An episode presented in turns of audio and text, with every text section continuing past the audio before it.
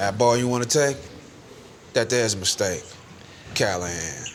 Callahan's a poser.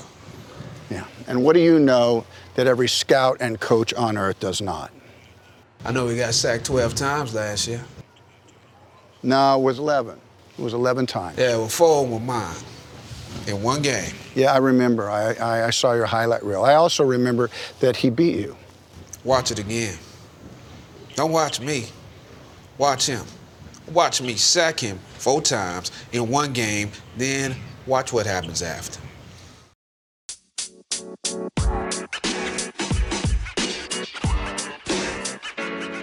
Ladies and gentlemen, welcome into week number six of the BF War Room. My name is Steve Mathis. You can find me on Twitter at Judge Mathis, joined by Randy Hardman. You can find him on Twitter at Randy Hardman52. Uh, another week in college football, and Randy, you called it. You right off the bat, you said last Yeah. week you can you compared uh Lane Kiffin heading into Alabama to the movie. What was it Above the Rim? Is that what the name of the above movie? yeah it's above the rim it's an old uh it's like Uh, a 90s movie it's got leon the guy from cool runnings tupac you know yeah pretty pretty much what you said was uh, Lane Kiffin was going to uh, be humbled this weekend or this past weekend. Sure enough, he was. Alabama over Ole Miss by 21 points. The other big game of the week, Georgia over Arkansas by 37 points. So the top two teams in college football have really uh, sort of just revealed themselves. I joke that the the Alabama and Georgia just rest up uh, for the national championship game. Who needs to have a college football playoff? Who needs them to play the rest of their schedule? These are clearly the best two teams in college football by a mile. Uh, let's start with that Alabama game over Ole Miss. Uh, a humbling game for uh, the quarterback, Matt Corral. Um, my guy, Jerrion Ealy, the running back that I have been beating the drum for. Nine carries for 16 yards, two catches for one yard. Um, you know, Bryce Young, Heisman favorite. It- he could be the best quarterback in the nation. He's only a freshman. Uh, he had some trouble from a cloudy pocket, but his statistics when he had a clean pocket were insane uh, in that game against Oklahoma. And some of the other things that I noticed were Josh Jobe, the cornerback from Alabama, went toe to toe with Ontario Drummond, had himself a day. And Henry, I need to I need to figure out how to pronounce his name, but this is a guy who's rising up draft boards. I think he could end up being a first round pick. Um, Henry, he's a Tennessee transfer. Henry, it's either Tutu, Toto, something like that. It's T O O apostrophe T O O. Henry Tutu from Alabama, six foot two, 230 pounds. Guy looks like Matt Milano out there. Six foot two, 230 pounds, 10 tackles, sideline to sideline guy. Uh, Tony Pauline of Pro Football Network says this dude is absolutely rising up draft boards. What were your some takeaways, some of your takeaways from that Alabama Ole Miss game? well i think what you what you see in that game is what happens when you have an established program uh, Mhm. versus an up and coming program that isn't quite there yet and you know that's one of the one of the biggest problems that you have in college is trying to figure out the disparity between talent levels because there's such a wide range amongst programs even in the SEC where you have Ole Miss which is you know a Power 5 program but they're they're on the come up they're not established yet so I mean I I don't think it says a lot about Ole Miss it just says enough it says a lot about Alabama and where they are as a program which everybody should know by now every time somebody comes up Yeah. to quote unquote challenge Alabama they seem to do this aside from what the only team that's been successful was Clemson, and that was like on and off for like four years, Mhm. right? So, Yeah. yeah. I mean, I like I said, I saw it coming. Um, I think George is the next best shot, and um, you know, we'll see what happens. Yeah, I mean, their running back Robinson for Alabama, he's not the most uh he doesn't have the most pedigree of some of those Alabama running backs, but he had himself a day against Ole Miss and he's having himself quite a year. So, I mean, Robinson's turning himself from maybe a late round draft pick into a middle round draft pick. Uh Jahleel Billingsley, uh the tight end, um you know, John Metchie. Uh, I think John Metchie, and we're going to talk about a couple of wide receivers later on, like Treylon Burks and and Drake London. I think Metchie might be dropping. I mean, the dude's got some speed to him, and he caught a touchdown pass in this game too. Uh, but he's a little leaner for a wide receiver. So Alabama still has a ton of those prospects on both sides of the ball. Uh, Georgia and Arkansas, speaking of prospects, a 37 point absolute beatdown. Uh, our poor Razorback fan, uh, Dawn Keith. Uh, Poor bad Dawn. day, bad day for her. Jordan Davis just keeps on rising and and rising. I remember that I I, I took a screenshot of this. I was doing a TDN mock draft because it's the kind of sick, disgusting things that I do uh, in the middle of actual football season. And I got to Buffalo Bills pick at pick number 30 on the TDN mock draft machine. And I had a Sophie's choice between Jordan Davis, Tyler Linderbaum, and Darian Kinnard. And that's one of the conversations I wanted to have today after I get your thoughts on Georgia versus Arkansas is a guy like Jordan Davis, we both love him. You know, a guy like Tyler Linderbaum, everybody in the world loves him. And, and Darian Kinnard, you know, TDN has him ranked 13th overall. But these are guys at non positions that aren't as valued as high as other positions. Jordan Davis, you know, he's that one tech space eater, not so much a guy who's going to get the passer, even though he's improved at that this year. Tyler Linderbaum is a center that might not fit into every scheme because he's six foot three, 290. And then you have Darian Kinnard, who's a big road running, road grading guard who's held up fairly well, uh, but he's also a guard. So the Buffalo Bills could look out even if they're picking later on in the draft. And one of these guys, in, in my opinion, you know, I just mentioned Bryce Young might be the best football player in the country right now. It, it seems like every young, exciting player in college football is a freaking true freshman. Bryce Young, the running back from Auburn, the running back from Texas, the running back from Ohio State, all the young, exciting players. Um, you know, uh, Michael Mayer from Notre Dame. All these young, exciting players are all true freshmen, true sophomore, not draft eligible. And the more and more I dive into this 2022 class, the weaker it seems to be. But still, when these guys aren't playing prime positions, the Buffalo Bills could could have a a a guy, a stalwart player, a guy who contributes right away and for a long time on their team, drop to them in the late 20s, 30s, depending on where they're picking, just because the positional value of what the Buffalo Bills need is not the positional value that typically goes early in the NFL draft.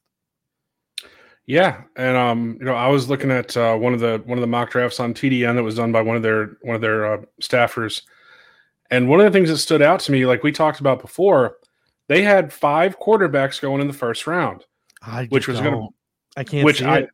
I don't see it. I mean, and one of them was a surprise to me. They had Carson Strong going in the first, and they didn't have uh, Desmond Ridder was was not. Mm-hmm. So I mean, you're looking at you know maybe six if somebody gets a wild hair, you know, and I, I don't see it. And I mm-hmm. think that, um, you know, that's the type of thing that you want to hope for because it's going to push somebody good down.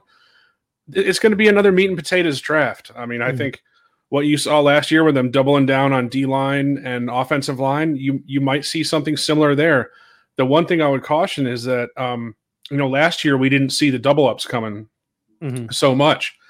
And you know, there's a lot of talk of you know, well, let Cody Ford settle in and everything. And I was one of them. So you know, like stick him at one place and let him play. Well, you know, they're they're already starting to shuffle that around. And so mm-hmm. I think uh, looking at you know, wide receiver is a sneaky need.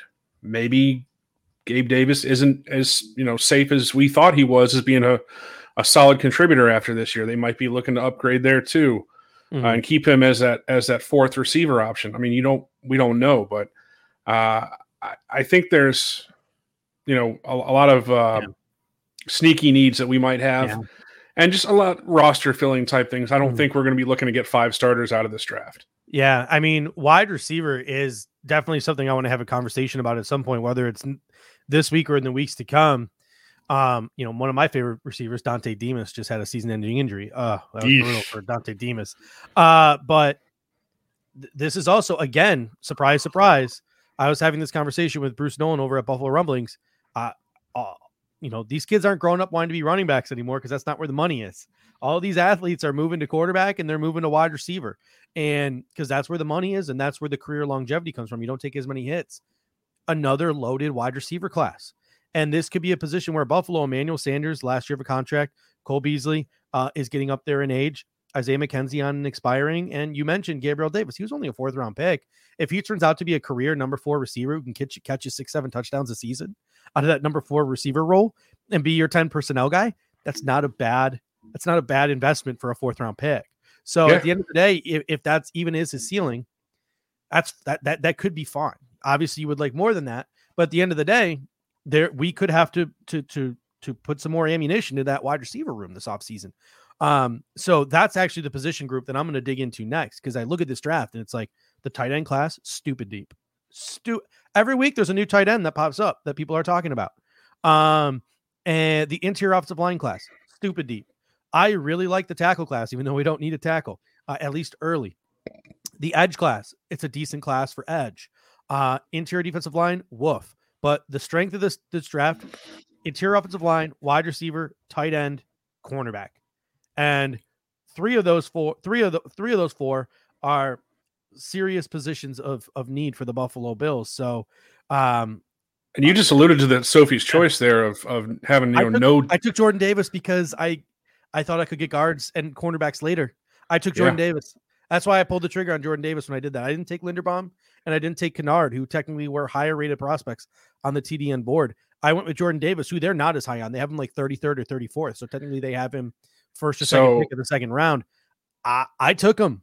I took him. I don't know how so TDN doesn't update as much as some other websites do in the in the off season, but yeah. uh it it it's uh I- I took Jordan Davis just because of how weak the defensive tackles are behind him, because of how big of a need I think it might be for the Buffalo Bills. So I have a different scenario for you because this happened when I was doing a mock draft a few days Mhm. ago. All right, so Jordan Davis is off the board when it comes time for the Bills to pick, right? Yeah. But I have a choice between Linderbaum, Kinnard, Ekwonu, or Sauce Gardner. Ooh. Did you take Sauce? Yeah. I would have taken Sauce. Yeah, I, I, would've I taken took Sauce. Gardner definitely. Yeah, yeah, and I Um, just I was I sat there and I thought about it. I'm like, man, you know, I I yeah. I really, really, really want to get one of these one of these premier interior guys, Mm. but I just I can't look past the the elite defender yeah. on the edge. I mean, you, you think about having another bigger Trey White over there, Mhm. you know, but maybe even better. We don't know. yeah. But uh, you know, Uh, having that guy out there, I was like, man, I can't pass it up. I, I'm looking at my corner. I'm looking at my cornerback uh, spreadsheet here, and I mean there are 18, 18 guys, um, probably 19 guys if you throw Matt Hankins in there, who's been rising like crazy, who I can see going in the second or third round. I mean, you got Derek Stingley Jr., uh, Kaiir Elam, and Andrew Booth are going to be gone before our pick. Stingley just Uh, had surgery too. Yeah, he's done for the year. He's going to sit himself down. Uh, Trent McDuffie, who will probably be gone before our pick. Ma- Ahmad Gardner, who will probably be gone before our pick. But then you have Roger McCreary from Auburn, Derek Mason connection to Leslie Frazier there. You have Daxton Hill from Michigan, who not only plays slot corner, nickel corner, but he's also a split safety. So that's that's a guy towards the end of the first round, early second round.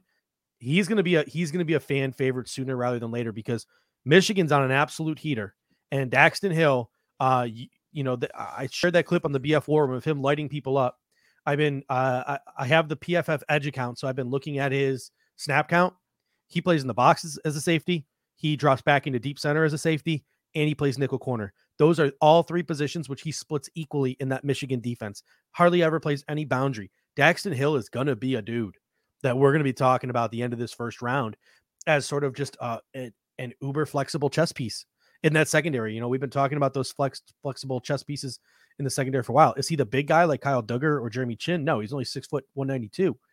What if Taron Johnson does head off in the offseason? Daxton Hill could be a guy. He could be a dude who can do a lot of things and then maybe eventually switch over to the safety spot. But Noah Daniels, Mykael Wright, Josh Jobe, uh, Derion Kendrick, Kyler Gordon from Washington is another guy. You know, Washington Washington has the second highest boundary corner grade in PFF, only behind only behind th- those Iowa guys who are going absolutely nuts. What They're pumping them out up there, aren't they? Washington Yeah. and Oregon and Well, Iowa. I mean, they're what Kyler Gordon and and Trent McDuffie are doing is pretty impressive as two boundary boundary corners go. And Kyler Gordon is an athletic freak. I mean, six foot, two hundred pounds. Like this dude's more of an athlete than even a guy like Trent McDuffie is. He's just not as refined. Um, and you saw the Buffalo Bills take sort of a gander at um at those kind of guys. Like they were looking at Tyson Campbell last year. And Kyler Gordon, I get Tyson Campbell vibes from from from Kyler Gordon as maybe a, an athletic guy who's just not as refined. There's my guy Jermaine Waller. There's another guy who's going to slip in Tiawan Mullen because he's a slot corner only at his size, five foot 10, 180. Um, but uh, you know, you also have, like I mentioned, Josh Thompson from Texas and Matt Hankins. There is going to be a ton of corners. I mean, the Buffalo Bills could wait until the second round and still get their hands on a very solid corner. Um, and there, there's going to be a ton of them that go off the board in the top 60. Ton, a ton of corners. so. So let me ask you this. All right, let's take let's take Davis off the board. He goes at 15 or 16, 18, whatever it is. Mhm. So you've got your top interior offensive lineman there. Let's say it's let's say it's Kinnard. Linderbaum is more of a center. He's off the table. So you Mhm. got Kinnard and Gardner there. Which which one do you take, and then who do you hope is there in the second round at the at the flip position? So if you take Uh, a lineman in the first, you're taking a corner in the second. I take I would take Sauce Gardner, and I would I would hope that Thayer Munford was sitting there in the second round from Ohio State. I'm really high on Thayer Munford. I know Buffalo, Buffalo scouts Ohio State a lot. Uh, I thought that was really selfless the way he gave up his left tackle spot to Petit Frere. Uh, moved- process. moved Yeah. into left guard. Uh, he's done extremely well there at left guard, and he's obviously got that versatility where he can kick out to tackle if you need him. I like Sean Rhyan from UCLA as another guy. Um, and uh, just looking through some of these guards that I have, I have Alex Lindstrom as more of a third rounder. Um, I'm starting to I'm starting to see some ch- some chinks in the armor there with Alex Lindstrom. Boy, he gets had a out- bad game, didn't he? Yeah. He gets out leveraged. Defenders Yeah. get under him and he gets pushed back. And I have concerns about that. Um, but uh, Ed Ingram from LSU is a guy who's grown on me. Jamaree Salyer from Georgia is a guy who's growing on me. Um, obviously, I like the Georgia al- kid. I've always been a big fan of Jarrett Patterson from Notre Dame, even though again I think that's more of a third rounder. Um, but it'll be interesting. I think Ekwonu, I think Linderbaum, Kinnard, Kenyon Green, those are going to be the first four off the board, in my opinion. And Ekwonu is probably more of a tackle. Uh, so if you're talking about interior offensive lineman, the first three off the board, if you're not counting Ekwonu, it's going to be Linderbaum, it's going to be Kennard, it's going to be Kenyon Green. And then after that, it's you're crossing your fingers and hope Thayer Munford sw- like drops to you in the 60s, which we've seen historically. You know, the guards tend to slip a little bit. You know, it was it, it wasn't until uh, who who is that? Wyatt Davis slipped this year further than a lot of people thought Wyatt Davis would slip. So you're going to get a possibly a guard who slips. I think Thayer Munford might be that guy. Um, there's other guys who I'm not as high on, like Donovan West and Josh Revis from Kansas State. Um, there's some guys I still got to do some more work on. Uh, Zion Johnson is another guy uh, from Boston College. I got to do some work on still. I know our guy Dean Kindig uh, from the Bills Mafia blog is really high on uh, Lecitus uh, Smith from Virginia Tech. So there are still some dudes I need to do some some work on.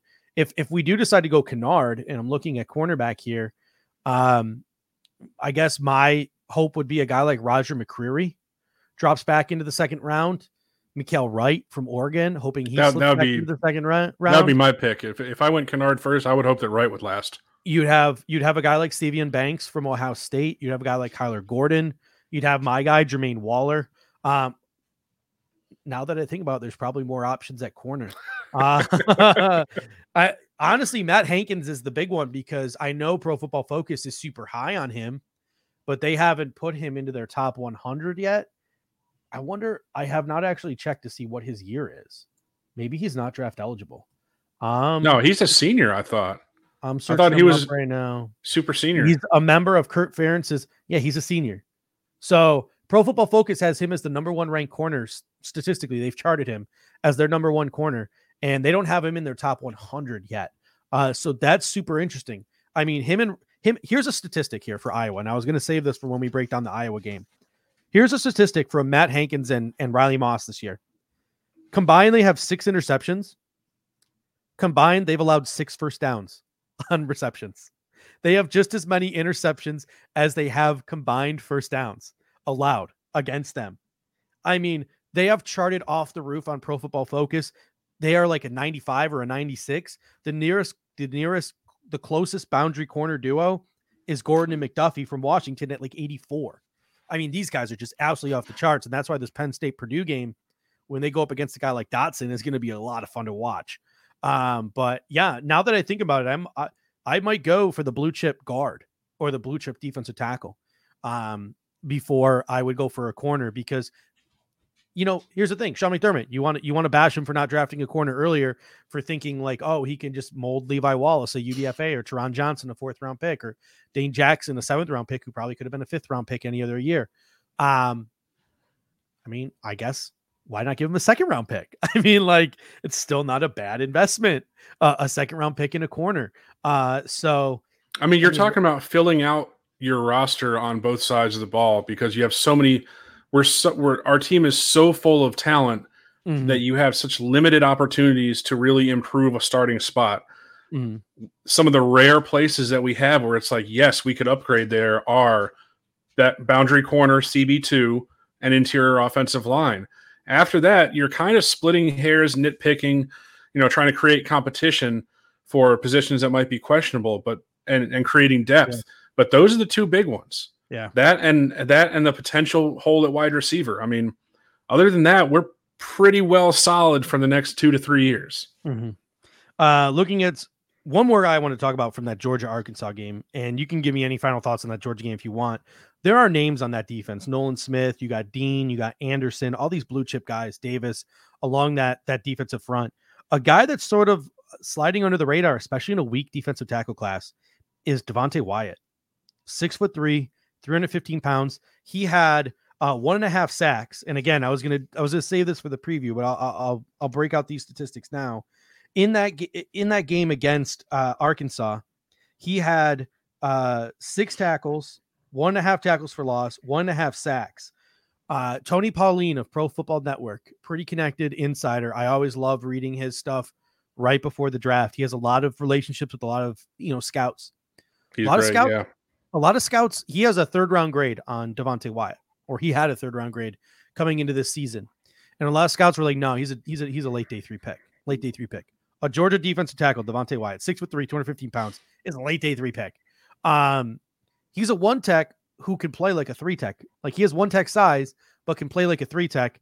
And he's got just a relentless motor. And I think a lot of people think he's good because he's surrounded by all that talent. But he's a guy you could possibly get in the third or the fourth round who maybe he isn't a product of that talent. Maybe he is just good in his own right. I I'm going to keep my eye on Devonte Wyatt. I know it's it's hard for it's easy for him to get lost in the shuffle on that Georgia defense, but Devonte Wyatt is somebody I'm going to have my eyes firmly planted on the rest of the season, especially with how weak this defensive tackle class is. Yeah, and um, you know, to kind of cap off that uh, that Georgia Arkansas game, I thought um, the Georgia corners did a great job, Mhm. kind of locking up um, Burke and and making sure that he didn't really get much of anything the entire day. Yeah. I mean, I, I'm blanking on his name, but I mean, he's a five star recruit, that one corner that they have. And then obviously it's Derion Kendrick uh, at the other side uh, of that. Three top 15 teams went down to unranked opponents. Florida, uh, it's got to be Anthony Richardson time soon there. I was waiting for Dan Mullen to pull the plug. I don't know if Anthony Richardson is still hurt, but I was waiting for Dan Mullen to pull the plug on Emory Jones. He never did. Oregon, the Pac 12 continues to cannibalize itself. Uh, we're going to talk about Stanford a little bit because they're playing Arizona State on Friday night. That's the marquee game, I think, on Friday, even though it's going to be at like midnight your guys' time or 10:30 your guys' time. But Pac-12 officiating was brutal. I mean, Mykael Wright and uh, Bennett Jackson, all the corners for Oregon, were they were letting them play physical all game. And then last, you know, last series, Stanford gets the ball after a Kayvon Thibodeaux, Thibodeaux t- targeting, gets them down towards the goal line as time expires. Uh, Tanner McKee, the quarterback for Stanford, throws up a lob, and Mykael Wright was just as handsy as he had been all game, but he got called for the defensive pass interference, brings the game to overtime where Stanford wins. We literally saw a game in Oklahoma where Lincoln Riley challenged a play that you he wasn't allowed to challenge. They challenged it anyway, and uh, they reversed a call in Oklahoma's favor. Uh, so you see what the Big 12 does to help teams like Oklahoma out. Uh, Oregon and the Pac 12, not so much. Uh, the Pac 12 continues to just cannibal, absolutely cannibalize itself. Uh, Pac 12 is probably out of the discussions for the college football playoffs now. But, uh, and then I don't even want to get started on on my rant about why they don't have professional referees in, in football, college and pro. Yeah. It's it's unacceptable to me. I'm Yeah. not going to get into it, but anyway, sorry. just, just go listen to uh, Nick, uh, Nick, uh, or uh, yeah, no, Joey Bosa. Joey Bosa will tell everyone exactly how he feels about uh, Yeah. officiating. Texas A&M, uh, big old wolf. Um, they're a 17 and a half point dog to Alabama, and I don't bet college football. I might bet that game. I might take Bama with a 17 and a half point spread. Texas A&M is just absolutely anemic on offense. Uh, I know it's in Kyle Field, but I think it was who was it this week that was making fun of Kyle Field and saying 12th man my ass.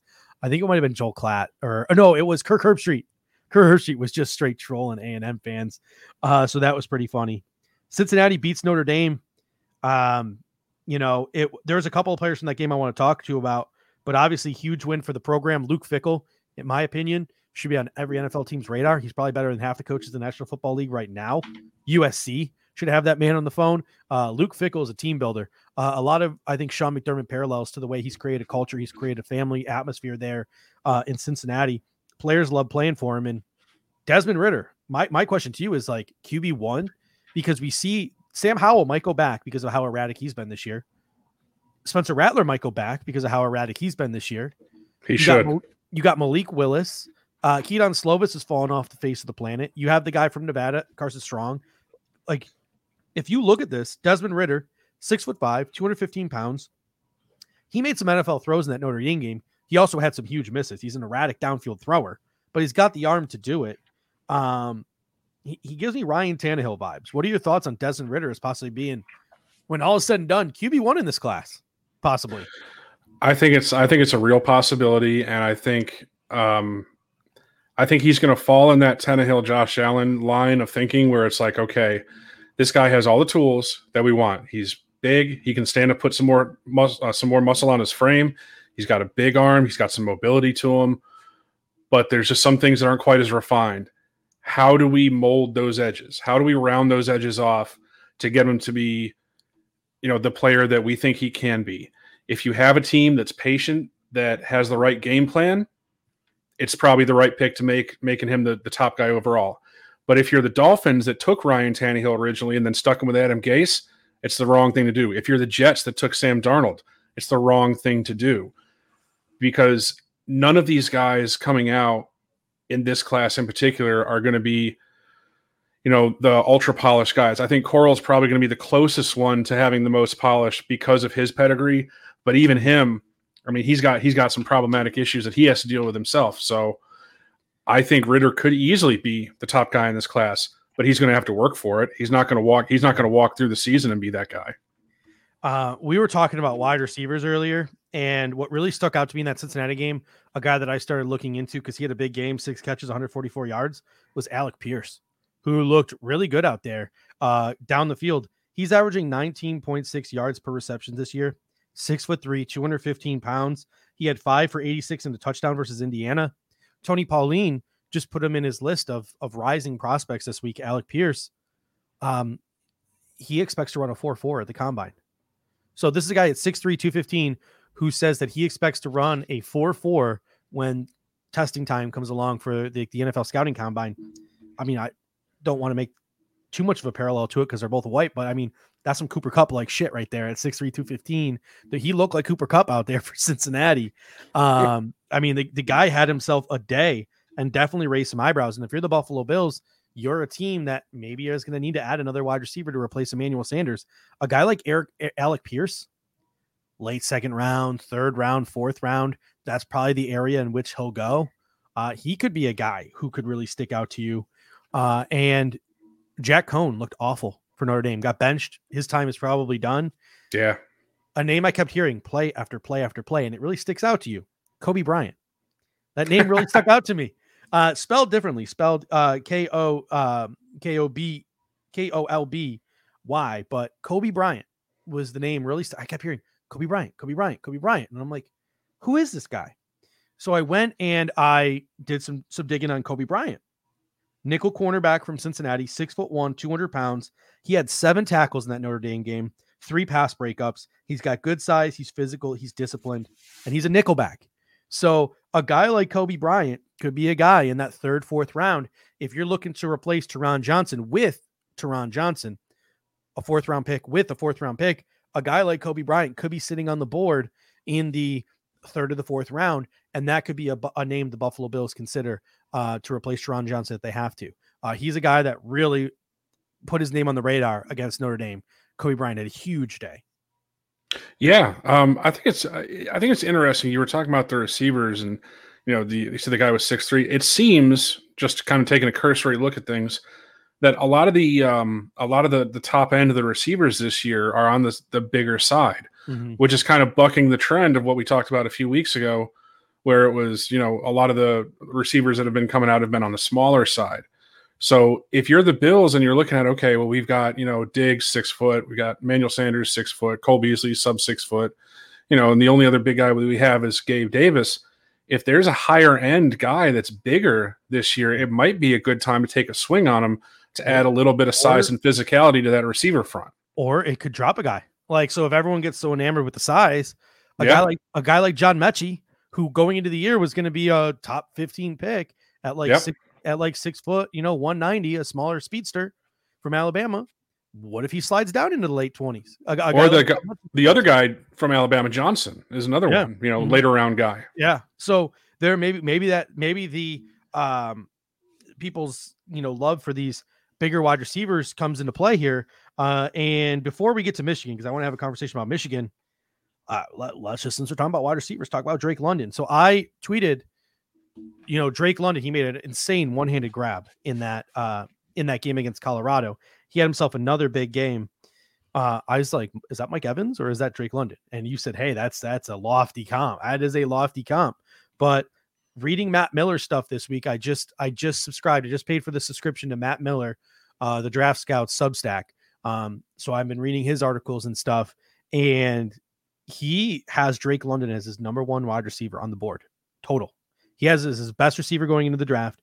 He says this is a kid who just doesn't lose those 50 50 balls. He said he's been on the phone with uh, personnel at USC, and the personnel at USC are saying this dude is the next Mike Evans. They think he's going to run well at the combine. He's six foot five, he's 210 pounds.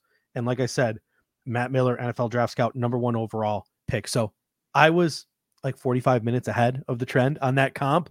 But Drake London is rising and rising. Like he was a guy on like our first pod. I'm like, you know, if he's if he's sitting there on the board at 30, because that's could be around the area he's going, Buffalo Bills should consider a, a jump ball artist like that. Uh, I, every mock I see now has him going 10 to 20. Uh, so this is a guy who just over the course of the last three weeks absolutely blown up uh, and is having himself uh, a, a season. Yeah, and I think you know when it comes to a guy like London, you know what we've learned over the last several drafts when it comes to these guys, few and far between do they come. Uh, but when they do come along, there's a tendency to want to try and overthink it. Mhm. Don't Yeah. you know if if if you have a guy that's big that can run routes that can you know get physical and body guys and win those jump balls, it can kind of do it all. If you got a five tool prospect that also happens to be six five, whatever it is Mike Evans is, Mhm. you know, there's there's no reason, and I'll go back to you know when we took Watkins over him. There's no reason why you should take a guy like Sammy Watkins over a Mike a Mike Evans. None. I didn't get it then. I still you you couldn't present an argument that would that would justify that pick because uh, you're you're talking about a five tool prospect versus you know a three tool guy, but he might have better highlights Mhm. but the consistency day in and day out is what you're is what you're sacrificing. So I would I would be all for that. Yeah. Last, last, uh, last, uh, little bit here. Michigan. Are they good? Uh, I mean, Aiden Hutchinson, in my opinion, is the best player in college football right now. Like, he, doesn't, he might not have the statistics to back it up. He's only got four and a half sacks, 15 tackles, kind of hard for an edge rusher. But every single week, I come across an article from some draft person or some draft insider or some scout that's talking about how fucking good Aiden Hutchinson is, the edge from Michigan. He's going to be a top 10 pick. He's already entered PFF's top five. I mean, this is a guy who six foot five, 265. He almost came out last year, and I saw him in early mock drafts last year, mocked to Buffalo in the mid 20s. And that's when he was six foot five, 280. That's this is a th- what Aiden Hutchinson is now is what AJ Epenesa is now. He made the transformation in college. So AJ Epenesa made that weird transition between 280 and 265 in the National Football League, missed out on a year. Aiden Hutchinson used COVID to become the two to go from 285 to 265, and it's showing on the football field. He embarrassed Jaxson Kirkland, who's going to be a first or second round draft pick from the University of Washington. Embarrassed him in that game against Washington. He's got four and a half sacks. He dominates every single game that he plays. In my opinion, Aiden Hutchinson, I know he's going to be a top 10 pick probably. Uh, not a guy the Buffalo Bills will have a chance to get their hands on. So why are we talking about him on this podcast? But I just want to throw it out there that Aiden Hutchinson is fucking good at good at football. Man is good at football. um, and Michigan might be good too. Uh, their their five star quarterback came off the bench uh, in that uh, in that blowout against Indiana and looked pretty good too. So Cade McNamara might have uh, to look over his shoulder. Uh, and that running back that they got pretty good too. I got he's a, he's a freshman as well. Uh, um, so yeah, they, they they might actually have a good team there in Michigan, which is weird. It'll be. I, I hope they beat Ohio State. I hope they beat Ohio State. I don't really like. I don't like either program very much, but I always root for Michigan and Michigan Ohio State games. I, I, I tend to be a little down on the Big Ten just in general. I don't Mhm. think. Um, Penn State's legit Uh, this year. yeah, we'll see. We'll find Yeah, out. It's a big, and I, I'm sorry, I, I was legit too. So that that that's the game of the week, and we're going to talk about that in in in in due time. But uh I mean, actually, let's let's jump into it because some of the the last few players that I wanted to talk about were already uh are are, part of the preview for some of these weeks' biggest game biggest games, uh, and we've kind of already talked about the Buffalo Bills' positions of need. I mean. I guess we can spend a couple more minutes talking about it, but Spencer Brown kicked over to right tackle, looked really good, really freaking good. And that's just one of those things where you drafted a toolsy physical prospect thinking it would take him a year to develop, and he just developed quicker than you thought. And you couldn't keep him off the field. And that's what I love about this Buffalo Bills team. If you're good enough, you're getting on that football field because this is a team in a win now mode. But you look at this Buffalo Bills team, the rest of the year, it's going to be crossing your fingers and hoping somebody clicks at guard. I am. I am. Boettger, cautious. Ford, Williams. Yeah. Yeah. And and that's the thing. And that's why again, I will be scouting offensive line until I'm blue in the interior offensive line until I'm blue in the face. That and cornerback are gonna be my two big things. And uh, wide receiver might jump tight end, even though we're so thin at tight end. Every time Tommy Sweeney comes on the football field, I get I get a rage. I, I kind of wonder what your thoughts are on this. So, you know, I talked about on the air raid hour. I was like, listen, no offense to Tommy Sweeney, no offense to Reggie Gilliam. And I understand that you need to be multiple and you need to give defense different looks and everything, but we should never at any time point in time have Dawson Knox, Tommy Sweeney, and Devin Singletary or and a running or- and Reggie Gilliam on the football field. That's plus the running back. That leaves you with one wide receiver. We have too many good receivers to have one wide receiver on the football field. If it's Dawson Knox, Tommy Sweeney, and a little bit of 12 personnel with a running back and two receivers, okay. If it's Dawson Knox and Reggie Gilliam and a running back with two wide receivers, okay, I can buy it. But we just look so uncomfortable when we bring out these big, heavy packages with Tommy Sweeney and Reggie Gilliam, and we're just not ourselves. And what's the point if we're just going to be running? This is a, a team that needs to spread them out. Our, if, our interior offensive line is so bad. Why are we bringing all the big fat guys in? Why are we giving them an opportunity to bring linebackers out? I just, I don't get it. What What are your thoughts on it? Well, I mean, what did we talk about the other day? We talked about, you know, wanting to needing them to just be yourself. Mhm. You know, running running heavy jumbo sets, that's not the 2021, 2022 Buffalo Bills football team. That's not who we are. Yeah. Period. End of story. You know, you you do it for goal line, you might do it every once in a while to to switch it up, but you know, it's it's 11 personnel till I die all day long. You know, it's it's what gets you the most, you know, positive matchups. It's what gives you the best opportunity to open things up and score points. And it's what allowed it's what allowed allows Josh to be the best version of himself out on the football field. So I don't get the heavy stuff either. Um, I think, you know, uh, Sal said it best about Sweeney um, when he said, you know, he's a guy that does everything pretty well, but he's not a guy that you point at and say, wow, he's really great at any particular thing. Mhm. Yeah. You know, so and and with Dawson Knox emerging this year so far, again, we're about a quarter way through the season, so there's a long way to go. But you know, if he continues to emerge this way, and you're looking at getting a solid tight end too, it's a good Mhm. problem to have. And I think there's a lot of guys that can fit that mold. I think my guy Kolar can Yeah. fit that mold. And and that's just what I want to say. Like this could change next year. This conversation could change next year because if you get a better TE2, a more multiple TE2, a guy who can go out there and run routes like Dawson Knox and also block like Dawson Knox, then you can run that 12 personnel and it, and it shouldn't be an issue. A guy that I really liked last week watching the ASU UCLA game, Greg Dulcich, is really, really good tight end uh, out there at UCLA, six foot five, 255, 250 pound, former walk on, former wide receiver, switched to tight end. Chip Kelly says reminds him of Zach Ertz. And we all know how much Buffalo people in Buffalo feel about Zach Ertz. Go back and watch the highlights of that ASU UCLA game. Greg Dulcich, man, he just down the field, he makes plays, and he's definitely a tight end that should be in the Buffalo Bills radar, just like Charlie Kolar, just like Austin Stogner when we talk about Oklahoma. Uh, I mean, the list goes on and on at tight end. Um, I'll tell you what I like in a tight end. Mhm. I like tight ends that can get yak, yak and rack. that's You know, that's Dulcich. Yeah, uh, you know Zach Ertz. The reason why I was so down on him all off season is because Mhm. if you look at his his yards after catch numbers, they're pitiful. You know, Were they better? catch- Were they were they better earlier in his career? Had they just The- recently become pitiful? Yeah, I mean, I think they were a little bit better if I remember right earlier, but the last couple of years they've been they've gone downhill a lot. So he's Mhm. basically just a catch and fall type guy. you know, and to me, it just didn't offer anything to add a dynamic to the offense that we didn't already have. If you want a guy that's going to catch and fall, we have Tommy Sweeney for that. Yeah. You know, we, I mean, he's not going to run away from everybody. So it just didn't make any sense to me. Um, so I prefer my preference as far as a tight end one or two, which is why I was so happy to see Dawson Knox's touchdown this past week was that he got some of that, some of that yak, you know, that run after catch, yards after catch. So that's what I look for. And that's why I like a guy like Kolar because he is a guy that can go right down a seam and catch it outside of his frame and run. yeah. Um, so we got a, a, a couple of games here uh, on the docket to preview this week.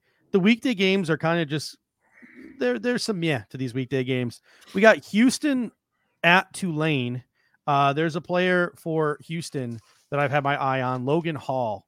He's a 265 pound defensive tackle, a guy who shifts between edge and tackle, plays a little bit of both, kind of wreaks some havoc for their defense. A lot of people are comparing his rise this year and the disruption that he provides along the defensive line in multiple positions to a guy who rose to the first round last year in Peyton Turner. And then you have Coastal Carolina, who is at Arkansas State on Thursday. And Coastal Carolina is an interesting football team. Number one, they're an interesting football team just because of you know who their coach is. He could be the next head coach at the University of uh, Southern California, and he runs this uh, this offense. It's kind of like the Navy offense. What are they? What, what's that offense at Navy where they they do a lot of pitches and stuff? Uh, it's what's that offense called? So you oh, talking about the, the, the triple wing or yeah, the tri- so they run a version of the triple option at Coastal, but it's out of the spread, and they still pass the ball a ton. And it's just this crazy innovative offense that their head coach Jamey Chadwell is running there. He's in the running to be the head coach at USC. He's one of the names that have been mentioned, but their wide receiver or their tight end Isaiah Likely is a guy to keep an eye on. So if you're just like perusing through the game and you see Coastal Carolina on offense, first of all, they're just fun. Uh, their tight end their tight end, um, Isaiah Likely, and their wide receiver, Cameron Brown, are both guys uh, who have shown up on some uh, scouting reports. And then their quarterback, Grayson McCall, he's a redshirt sophomore. He's probably going to ride out his time in college and enjoy his time there uh, for a good football team. But he's a guy who's been getting some NFL looks too. So uh, Coastal's got some interesting players. And then I know on Friday, you want to talk a little bit about this Cincinnati Temple game, correct? Yeah, Cincinnati Temple was the the big game that we have for Friday. Um, I was going to just kind of briefly talk about that Coastal game on Thursday because it's like mm. Coastal is number fifteen in the country. Yeah, um, for little for little old Coastal Carolina down there in Conway, that's a that's a pretty big deal. So, but uh, yeah, Cincinnati Temple um, Friday. I believe that one is like what seven o'clock or seven thirty. Yeah. go back here. Yeah, seven o'clock. Um, you know. Ahmad Bradshaw, Sauce or Ahmad Gardner, Sauce Gardner takes away half the field. Um, it's it's a beautiful thing to watch if you're a fan of watching like lockdown corners. You know, I, I it's like watching. It's just like with Jordan Davis when you watch him wrecking, you know, interior offensive line. This guy watching him take away half a field, and when they do throw at him, like when Notre Dame did throw at him this past week, what happened? Mm-hmm. You know, he he catches the quarterback's eyes, breaks back towards it, interception, done. You know, and he just he's a, such a fluid athlete. He's he's great in every facet, and I just enjoy watching him. So it's a big game. And then, of course, if you're if you want to see the quarterback, Desmond yeah. Ridder. I mean, I'm. I'll tell you what, their running back Jerome Ford, the Alabama transfer. I mean, mm-hmm. he looks like he could be a guy to play in the National Football League. They have their tight end Josh Whyle, who's sort of a move tight end. He's got to keep an eye on. I mentioned Alec Pierce uh, Michael Young Jr. I mean, they have some decent players on that offense too, outside of just Desmond Ridder. And then the defense, I mean, we don't talk about it as much because we don't really need an edge, even though edge might be somewhat of a need if Addison and Hughes are gone and we're left with just Epenesa and Rousseau and Basham. Like we could look at an edge, but I doubt we take another edge in the first round. But who knows? Makai Sanders is a guy who, or Myjai Sanders is a guy who is a first or second round edge rusher out of Cincinnati. And and I mentioned him before, Coby Bryant. I'm really impressed with Coby Bryant, uh, that uh, cornerback. So just all eyes, all eyes on Cincinnati. And then Friday night, Pac-12 after dark, 7:30 for me, 10:30 for all you other folk. Uh, Arizona State versus Stanford. I want to see Tanner McKee, the quarterback from Stanford, who is rising up draft boards. Um, pocket passer, kind of in the mold of a Davis Mills, but you have uh, a team in Arizona State with two corners in Jack Jones and Chase Lucas, who are NFL quality caliber prospecty corners. I don't want to say that either of these two guys are going to be day one or day two picks. Chase Lucas probably used to be back in the day, but you know what I like to tell people now is Chase Lucas is a dime corner. He's going to be your he could be a number four corner who's got kick punt return flex. So watching Chase Lucas go up against a cornerback like or a, a quarterback in Tanner McKee who can throw the football, that's interesting to watch. And then you have Jack Jones, another guy who's been been there, done that uh, throughout his college career, but he's on the smaller side at five foot nine, 180 pounds. Uh, we'll probably have to move inside to nickel when he gets to the National Football League. Watching Lucas and watching Jack Jones go up against Tanner McKee will be super interesting. Obviously, the, the big guys in the middle of that defense in uh, Lowell and Davidson. I believe Lowell is out for the year, but they still have Davidson for ASU. Um, I mean, they're and, and, they have some other players at ASU that are obviously prospects to watch as well. Ricky See, Pearsall, to me, hearing that says day three. Yeah, those two those two corners, like to oh, me, both of them are 100. percent yeah, they, they both that both seems like day 3 mm-hmm. you know, middle to late day three guys that have potential to, you know, kind of get groomed into starting spots in year two or three of their rookie deals. Yeah, I mean, and speaking of interior offensive line, Dohnovan West is a yep a day two prospect at Arizona State. He's the center, number sixty one, and uh this is a guy who's caught my eyes for a few weeks now. Last week, I spent some time talking about Johnny Wilson as a possible Darren Waller type. Ricky Pearsall uh, the junior wide receiver from ASU, uh, former walk on, has risen his way up the uh, the roster. I, I, got some massive Adam Thielen vibes from him last weekend. He caught two pretty long touchdowns from Jayden Daniel. Or one was he made it a long touchdown. He caught a screen pass, took it to the house, and the other he um, against zero zero coverage beat the corner and and got a touchdown. But it was Ricky Pearsall is a guy for Arizona State. When Arizona State's on offense, they're fun to watch. First of all, Rachaad White and uh, DeaMonte Trayanum two really good running backs to watch. Trayanum is only a true sophomore. To me, he's the better of the two, and he's going to be a guy who's going to be drafted relatively high uh, in a couple of years. They got Curtis Hodges, the tight end, Jayden Daniels, who's going to be a middle round draft prospect whenever he decides to come out. Johnny Wilson, Ricky Pearsall, like they got some dudes on that Arizona State team that maybe it's just because I know them better than other teams, but th- th- they're a rather interesting bunch. And then on defense, they also have Darien Butler, and they have Merlin Robertson uh, along that defensive line. Uh, they they play. They're probably gonna be 34 linebackers, but there's just some dudes on that Arizona State team that are fun to watch. But um, at the end of the day, for the most part, they're all middle round draft picks. None of them are really truly, other than maybe Dohnovan West, and as I mentioned, Trayanum in a couple years, going to rise to the point where they are early round uh, draft picks. And that brings us to Saturday. Saturday is where most of the action is going to happen. What are some? I mean, should we just lead off with the Red River Shootout? Is that is that just where we lead off? Yeah, yeah, that's the that's the big one to get started with. Yeah. There's going to be prospects on both sides of the both yeah. sides of the field, both sides of the ball. You know, so, um, probably too many to go through individually, but I mean, as yeah. far as o- Oklahoma versus Texas, I mean, you're talking about slew of, of four and five star guys that are all going to be draft eligible mm-hmm. at multiple different positions, and you know, I'm, it's going to be a, an intense game amongst two ranked opponents. It should be a great game. I'm looking forward to Jordan Thompson, the Texas corner, versus Spencer Rattler and some of these Oklahoma receivers. Like I said, I, I, understand they haven't been perfect this year, but they're still probably better than anything Jordan Thompson has faced this year. So Jordan Thompson, who ranks very highly, has graded very highly on uh, PFF this year, not as high on some other draft boards as he is on the Pro Football Focus draft board. Jordan Thompson, the corner from Texas, is a guy I'm going to keep my eye on against those receivers. A guy we never talk about in this podcast who's going to be like a top 15 pick is Nik Bonitto from Oklahoma. I mean, the guy's a three, four outside linebacker. That's why we don't talk about him. But I mean, one of the best pass rushers in college football. But uh, I got Austin Stogner, the tight end. Always keep my eye on him. Massively underutilized there. Uh, Perrion Winfrey, the defensive tackle, and Marquis Hayes, the left guard. Um, Matt Miller had him in his top 10 interior offensive lineman. Uh, big board that came out this week. So uh, those are some other names to keep an eye on. The other noon game that I have my eye on is um, the Battle of Losers, Arkansas at Ole Miss uh, the teams that got curb stomped by the big boys last week on ESPN. It should still be a good game to see how Matt Corral and Jerrion Ealy and Dontario Drummond and that Oklahoma State or that Oklahoma State that Ole Miss offense responds against you know Ridgeway and Tre Williams and Jalen Catalon and that Arkansas defense.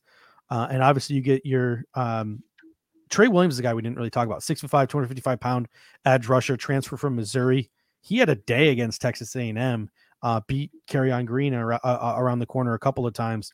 He's an edge, a middle round edge prospect we keep an eye on, but uh, yeah, Arkansas's got some dudes too, and Ole Miss has got some dudes. Yeah, I like Ridgeway for Arkansas as a as kind of like a backup plan for Jordan Davis. Um, but yeah, I mean that's a again you're talking about two closer ranked opponents. Um, you kind of battle of the people trying to get off the schneid, so to speak. You know, they both came up real short last week in nationally televised games, and they're going to be trying to kind of Mhm. reassert themselves amongst that crowded SEC West. You know, Yeah. they're both in the West behind behind Bama, and then you got Auburn and, and uh, LSU in there too. Even though LSU is kind of having a down year, but Mhm. um, it, it should be a fun game. Uh, I- again, if you're if you're not watching these games for the prospects, and you're just watching them for a good matchup. That's a good. That's probably going to be a fun one to watch. Yeah. Uh, 330. I got Georgia at Auburn. I mean, we've already mentioned Wyatt Davis and Jordan Davis. I've been saying his name wrong this entire time. It's not Wyatt Davis. That would be the uh, Oregon guy. Uh, it's it, I just said his name wrong for the first time. It's uh, ooh, Devonte Wyatt. Sorry, I said his name wrong. I said Yeah. Wyatt, Davis, but uh, Devonte Wyatt and Jordan Davis there. Derion Kendrick, um, Jamaree Salyer, who's playing left tackle, but he's going to kick inside in the pros. The running backs for Georgia, we haven't really talked about Zamir White and um, Cook. I like Cook as like a sixth or seventh round guy. Cook is a guy for Georgia who can catch the ball out of the backfield. He's got a little bit of speed. Um, he's done some kick returning before in the past. Uh, I, I I don't mind. I, they're not the caliber of running backs that you're used to seeing coming out of Georgia. Uh, I'm not as high on White as some people are, but I like Cook as sort of a secondary running back there at Georgia. Uh, Yep. And it'll be really interesting to see if JT Daniels plays because I know JT Daniels likes to work the ball down the field, and they got two corners there at Auburn in McCreary and Pritchett, both playing under Derek Mason, who's got those connections with I obviously think Leslie Frazier. I think Daniels is nursing an injury of some sort, if I remember. He's always it hurt, right. so it's uh, Um, we're used to And. Pickens, uh, George Pickens for Georgia as well. Yeah, he's not going to. Yeah, he's so he tore his ACL in the spring ball, and Yeah. they're hoping to get him back for the college football playoff. Is what. Ah, okay. Uh, but yeah, JT Daniel. It'll be interesting to see if he plays. I think it's Oh, and always you got- You got uh, your your boy Bo Nix playing for Auburn. fucking hate Bo Nix.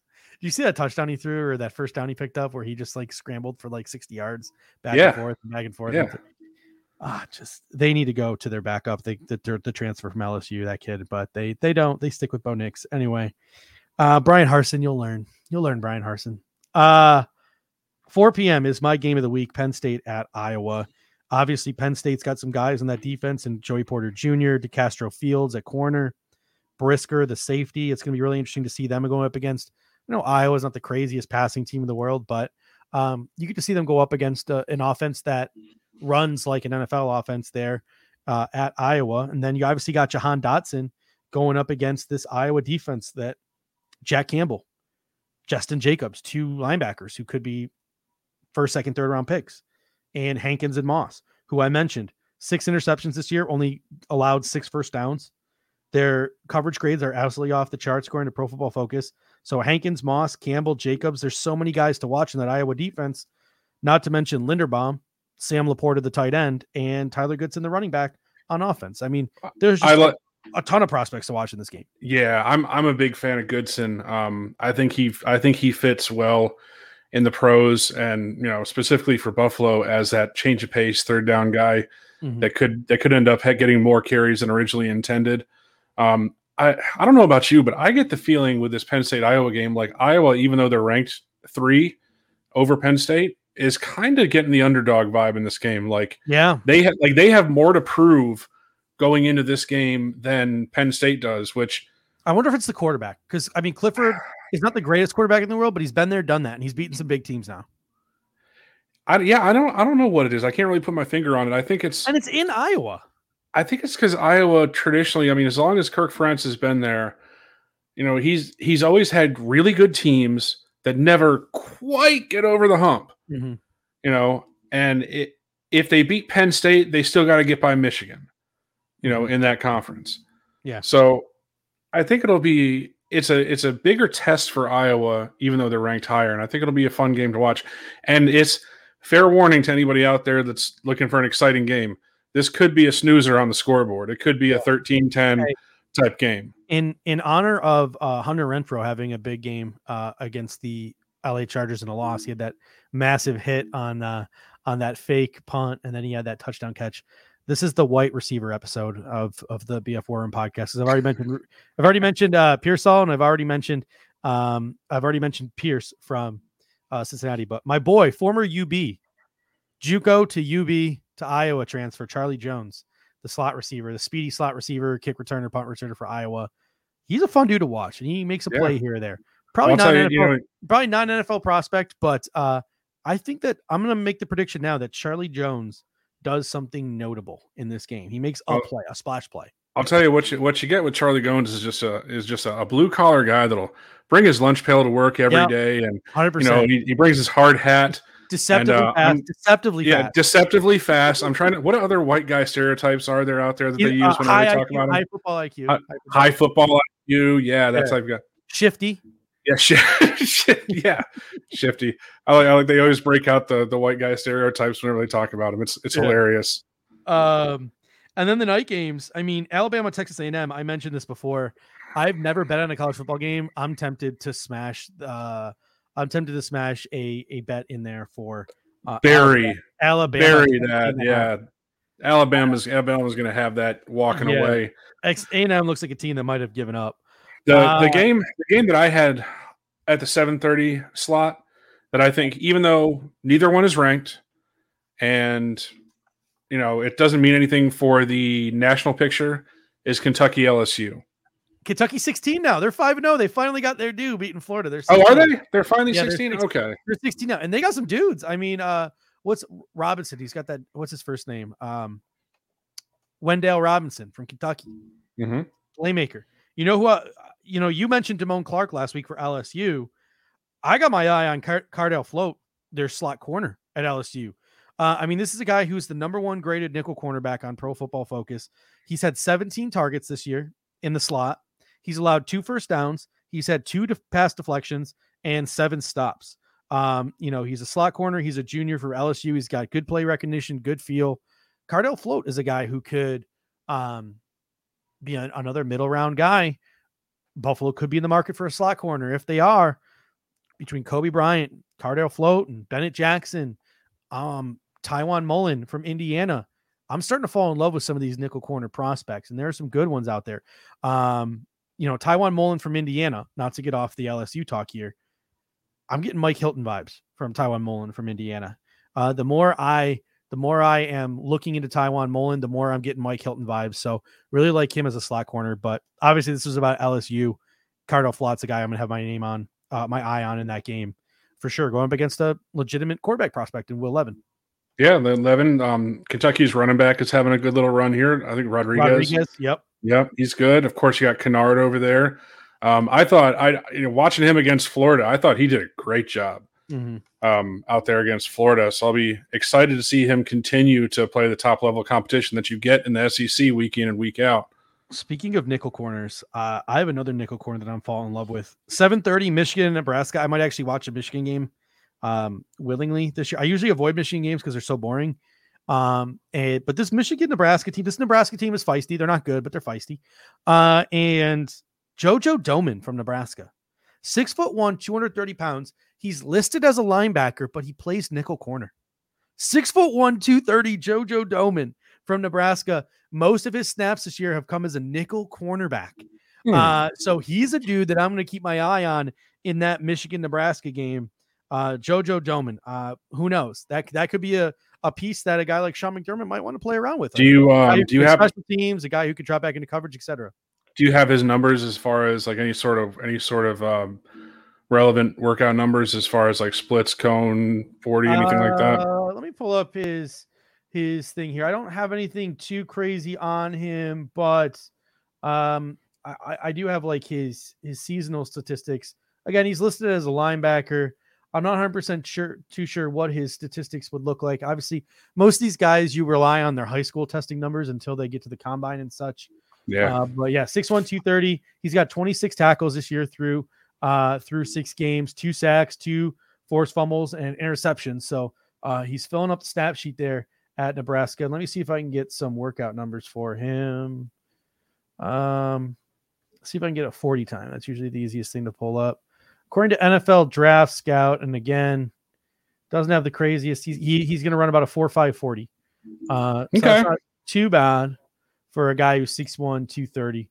Um, I mean, you're talking about somebody Oh, in the we- Milano range. here we go. Nebraska releases performance and strength numbers. Let me pull this up real quick. Uh, let me control F. JoJo Domann.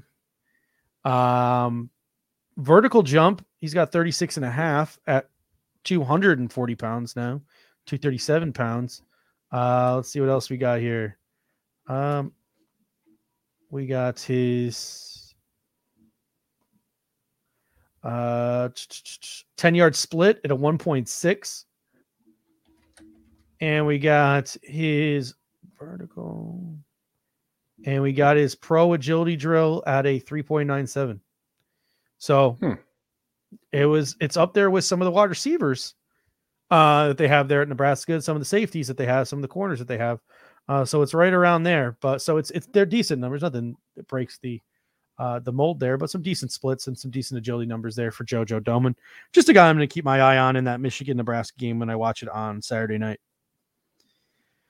But that's about it. Uh, if, you, if you're into the Pac 12 after dark, they got Arizona and UCLA. And like I said, I really like uh, their quarterback there at UCLA, uh, Dorian Thompson Robinson. He gives me Tyrod Taylor vibes. Um, not afraid to sling it down the field. Uh, not afraid to run it. He he- looks like Tyrod did in college, which means that there's something to work with there. Uh, and his numbers in college are relatively similar to the numbers that Tyrod put up in college. So something to work out there. Both around six foot, six foot one, 205 pounds, 210 pounds. Uh, and then Greg Dulcich and Sean Rhyan on that offense are two guys to keep an eye out for the tight end and then the left tackle. He got called for two penalties in the ASU game. Probably why he's gonna be kicking inside the guard. He has a little trouble with that speed off the edge there at left tackle for UCLA. But You know, the good thing about Thompson Robinson is that he's had a wonderful example throughout his life of what not to be. So he's, I mean, the the kid he backed up Rosen in high school, yeah, and then or no, was it? No, he backed up Tate Martell in high school. yes, and then And Josh Rosen the first year or two in college. Yeah. and he's he's gotten to see, you know, what it is that I shouldn't do to be Yeah. to be successful. I re- I remember that. Like, um, I you know I uh, um, I, who cares if no one's listening to this? I'm not. I wasn't a big.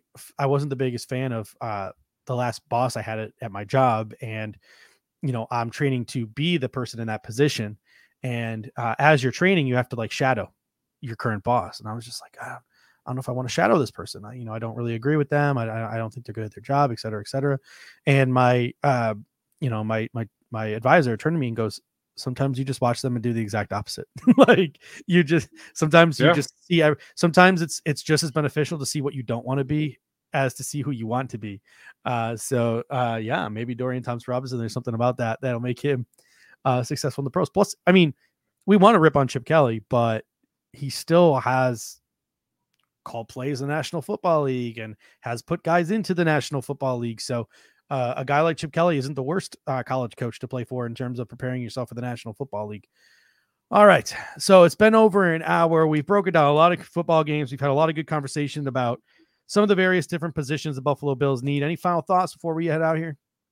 No, I mean I think it's a it's a it's a nice slate of games this week, but it's not too heavy like it was last week, where you have to constantly flip around and go back and watch a bunch of games. But I think there's a lot of good matchups this week, a lot of fun games, and uh, it'll give us a lot to talk about um, uh, next week and kind of continue the conversation as where the Bills will be heading uh, come uh, come draft time. All right. Until next time, go Bills. Go Bills!